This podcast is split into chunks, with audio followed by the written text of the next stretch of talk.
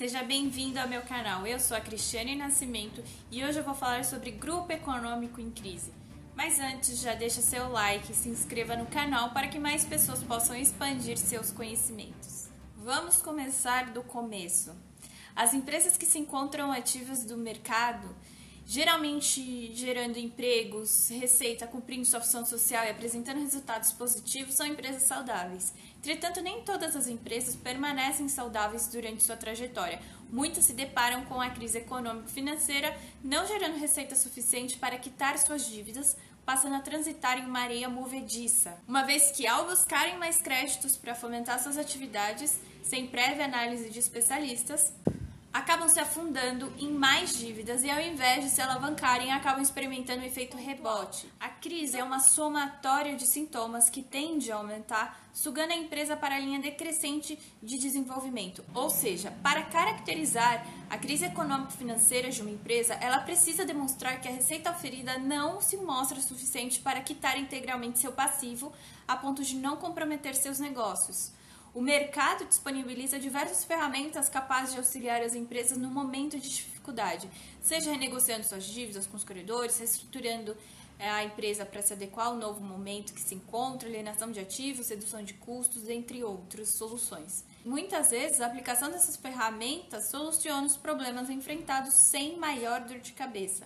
A crise econômica brasileira ela vem se agravando desde 2008, tendo seu ápice em 2014 e 2015 o impacto da crise despertou um certo desespero na população, gerando instabilidade tanto para as empresas quanto para os trabalhadores. Em 2016, os efeitos da crise econômica foram amplamente sentidos pela população e pelas empresas que precisaram adaptar as contas para a realidade financeira a fim de se manterem ativas no mercado gerando receita. No decorrer dos anos, a crise foi atingindo os setores de mercado tal como uma avalanche, fazendo com que as empresas buscassem de forma urgente as soluções de mercado ou se socorressem da proteção do Estado através da recuperação judicial. Inclusive, se vocês fizerem a leitura de diversos pedidos de recuperação judicial desde 2014, até antes da pandemia da Covid-19, identificarão que uma das razões da crise é exatamente a crise dos anos que eu comentei aqui.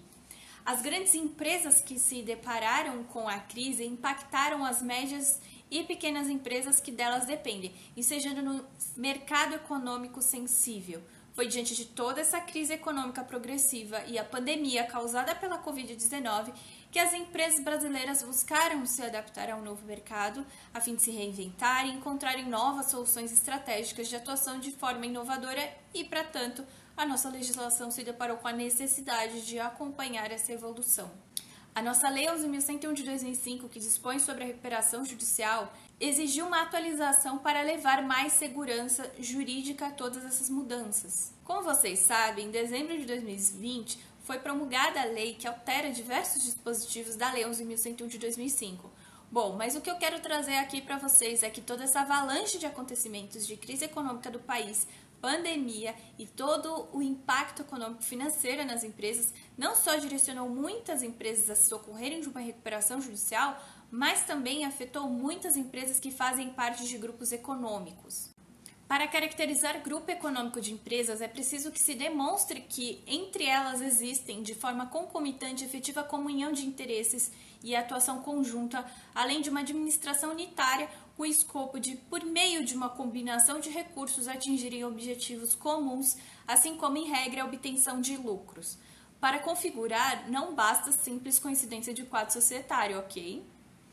Para você entender melhor como funciona a recuperação judicial de grupo econômico, eu trouxe aqui um caso prático.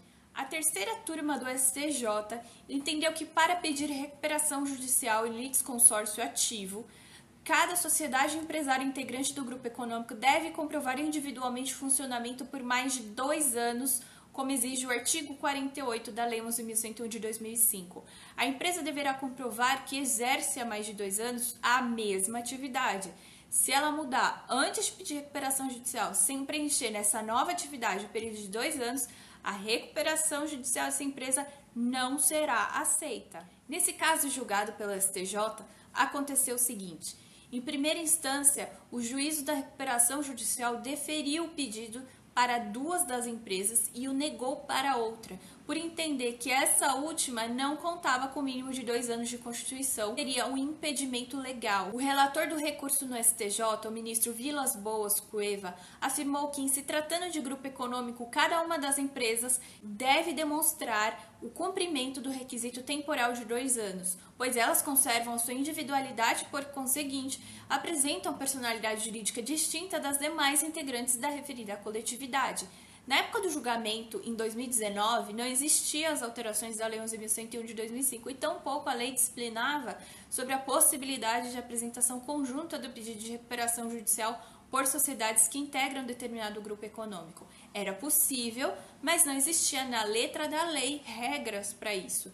Por outro lado, como é possível a aplicação subsidiária do Código de Processo Civil aos processos de recuperação judicial, a análise de grupo econômico na recuperação era realizada por analogia, utilizando os dispositivos legais do CPC. Nesse contexto, vários doutrinadores sustentam a possibilidade do pedido de extorguimento ser formulado por grupo econômico, haja vistas normas a respeito do litisconsórcio inseridas no CPC não se revelarem essa turno incompatíveis com o processo recuperacional, explicou o ministro.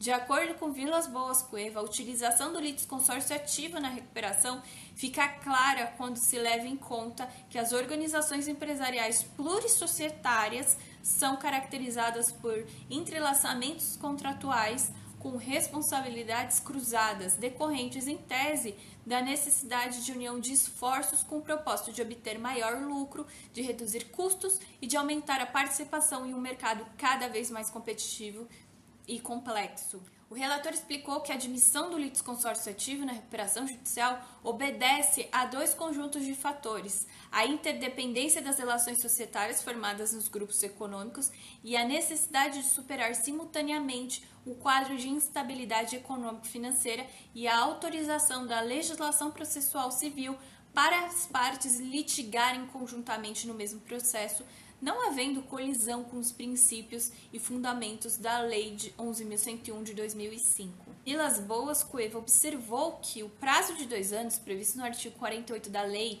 11.101 de 2005 tem como Objetivo principal: restringir a concessão da recuperação às sociedades empresárias que se achem consolidadas no mercado e apresentem certo grau de viabilidade econômico-financeira capaz de justificar o sacrifício imposto aos credores. No caso analisado pela terceira turma, uma das sociedades integrantes do grupo era resultante da cisão parcial de outra e não cumpria a exigência de mais de dois anos de constituição para ter direito à recuperação razão pela qual o juiz indeferiu seu pedido em primeira instância. Ao examinar as peculiaridades do caso, o colegiado, seguindo de forma unânime o voto do relator, afastou a rigidez do entendimento sobre o artigo 48 para permitir a recuperação também à empresa resultante da cisão.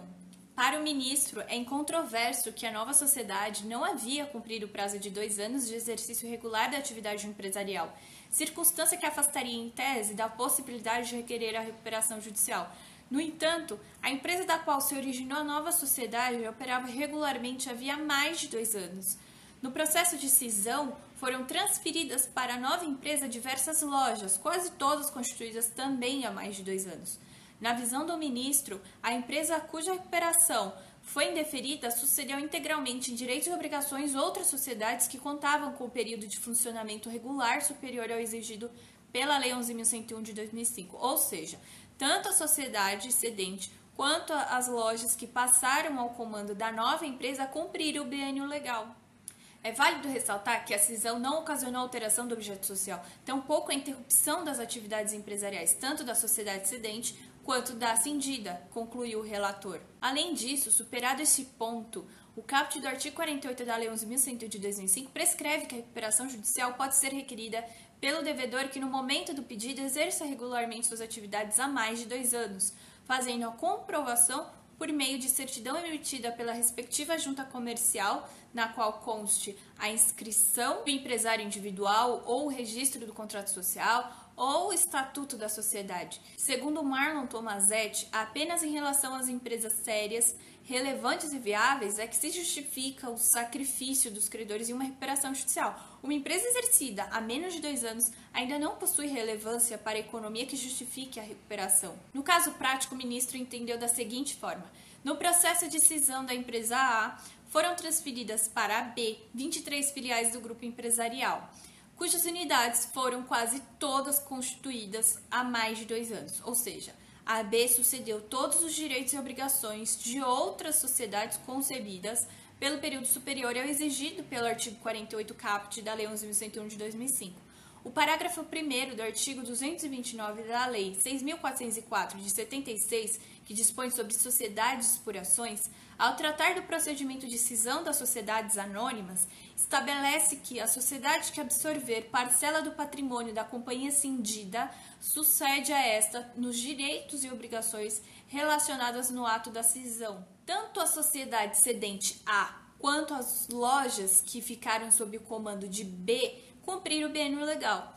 É válido ressaltar que a cisão não ocasionou alteração do objeto social, tampouco a interrupção das atividades empresariais, tanto da sociedade cedente quanto da cindida.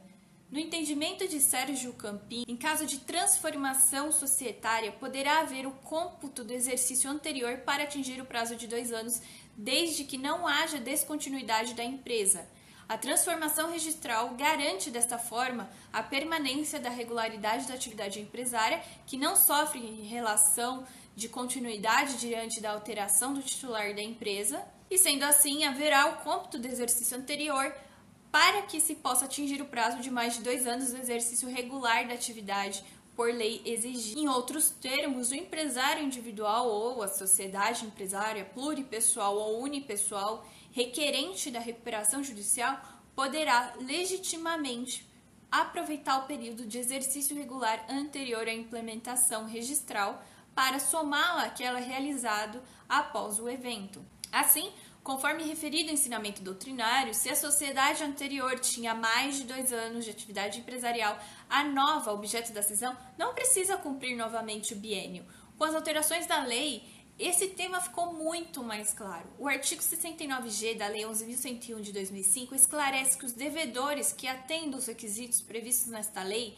e que integrem grupos sob controle societário comum poderão requerer recuperação judicial sob consolidação processual. Ou seja, todas as empresas poderão fazer um só pedido de recuperação judicial ao invés de protocolar vários pedidos de recuperação. Isso facilita para que a reestruturação e sorgimento das empresas sejam feitos de forma simultânea, mas será nomeado um só administrador. Então, grave isso. Ainda sobre esse artigo, o parágrafo 1 já revela que cada devedor apresentará individualmente a documentação exigida no artigo 51 da lei, Cada empresa deverá comprovar que preenche todos os requisitos legais e juntar nos autos individualmente a documentação necessária que a lei exige. Ah, mas vai ficar um pedido de recuperação gigante. Vai!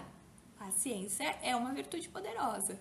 Então, revise cada documento, verifique a validade das certidões, assinatura nos documentos, certifique-se que cada documento corresponde a determinada empresa e cuidado para não confundir os documentos. Um único pedido de recuperação judicial feito por várias empresas a gente chama de consolidação processual, que acarreta na coordenação de atos processuais garantida a independência dos devedores, dos seus ativos e dos seus passivos.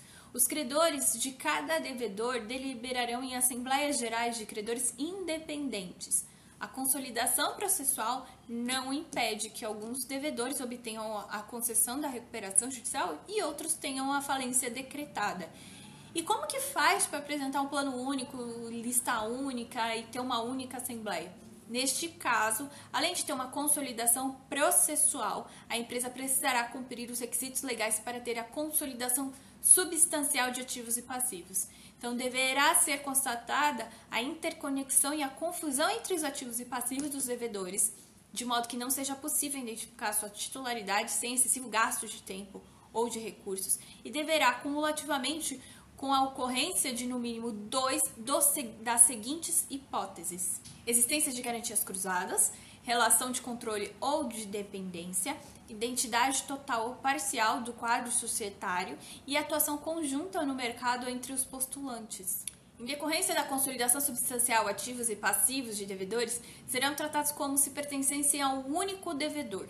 A consolidação substancial acarretará a extinção imediata de garantias fidejussórias e de créditos detidos por um devedor em face de outro, Além disso, não impactará a garantia real de nenhum credor, exceto mediante aprovação expressa do titular. Admitida a consolidação substancial, os devedores apresentarão um plano único que discriminará os meios de recuperação a serem empregados e será submetido a uma Assembleia Geral de Credores, para a qual serão convocados os credores de todos os devedores.